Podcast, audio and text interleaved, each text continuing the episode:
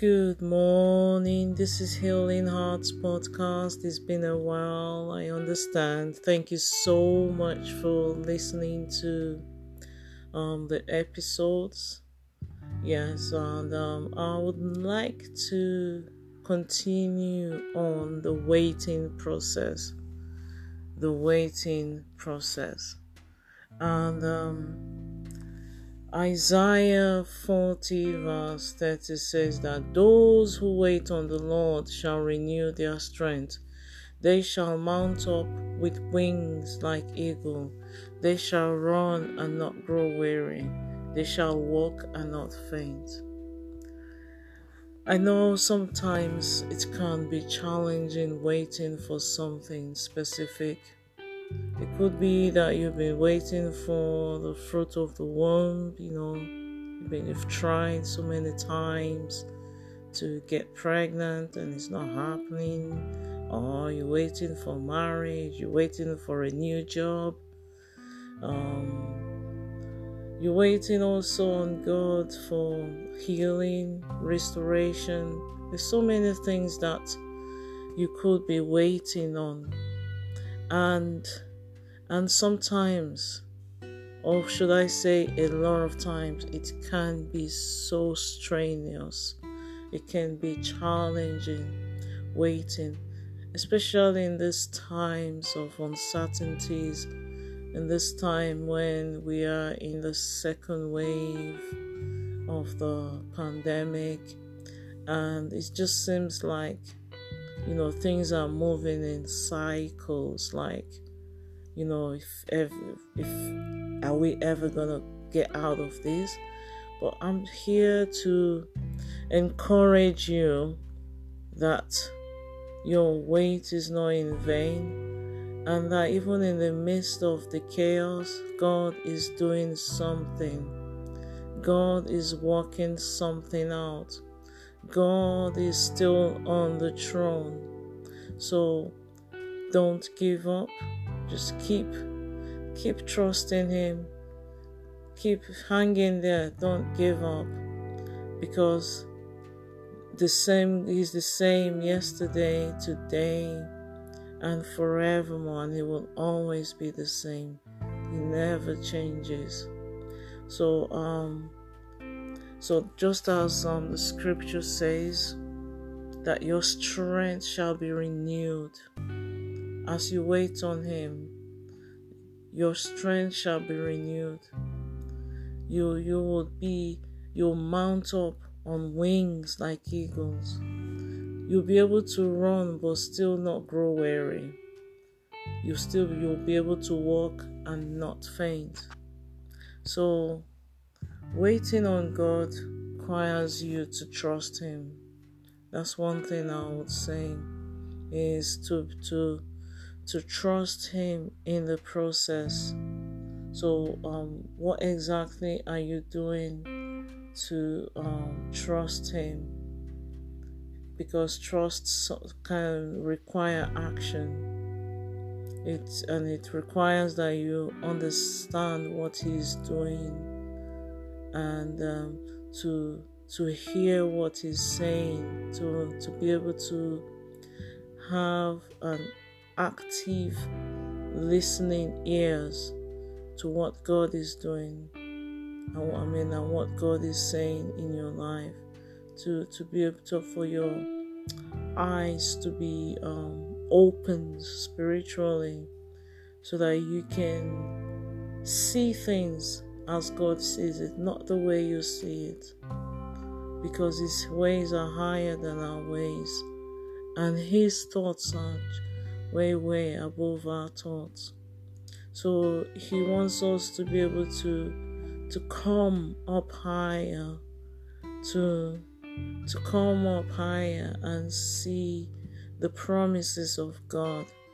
Those um, promises those prophetic word that has been released over your life for decades and it seems like everything is just stagnant and nothing is happening. And when you see god when you see what he's doing you can now align yourself with what He is doing and begin to bring forth that man the manifestation um, of the word. Just as the scripture says that we should wage uh, a warfare on the prophecies you know when a when a promise is being released by god when a prophecy is released there is always opposition. There is always that war war that takes place in the in the realms of the spirit. So um it's you just being able to just connect with god through the the spirit. The holy spirit is the guarantee that you know he lives in us that his power is at work in us. So when you connect with him in that place in that place of um, prayer in that place of intimacy with him um, then you begin to see the results you know. Um, so my encouragement to you is to just take time out to just seek Him, take time out to surrender it all, even in that place of vulnerability. Um, Jesus Christ is the mediator, He's the intercessor, He's the lover of our soul. We are the bride of Christ, and, and He wants us to be vulnerable in His presence to just express what it is and, and to, to hear from Him what He wants us to do because He understands our weaknesses. So, so that we are we are not walking this journey alone, but we are with Him. He is with us, and um, and the Holy Spirit is within us, is upon us, His anointing is upon us. So keep pressing on, keep pressing forward. Don't go one ten steps backwards and one step forward, but just keep pressing on to stay focused on the goal that is set ahead. Mm. So, Father God, I just thank you, Lord. I thank you for all those that are waiting on you. I thank you for that you are refining them, you are pruning them, you are transforming them into your image and likeness. I thank you, Father, that even in the midst of hopelessness, Lord, we are your prisoner, oh God, of hope, because you are hoping us, Lord. We thank you, Lord, that the end of every matter is always better than the beginning. So we just trust you in this season.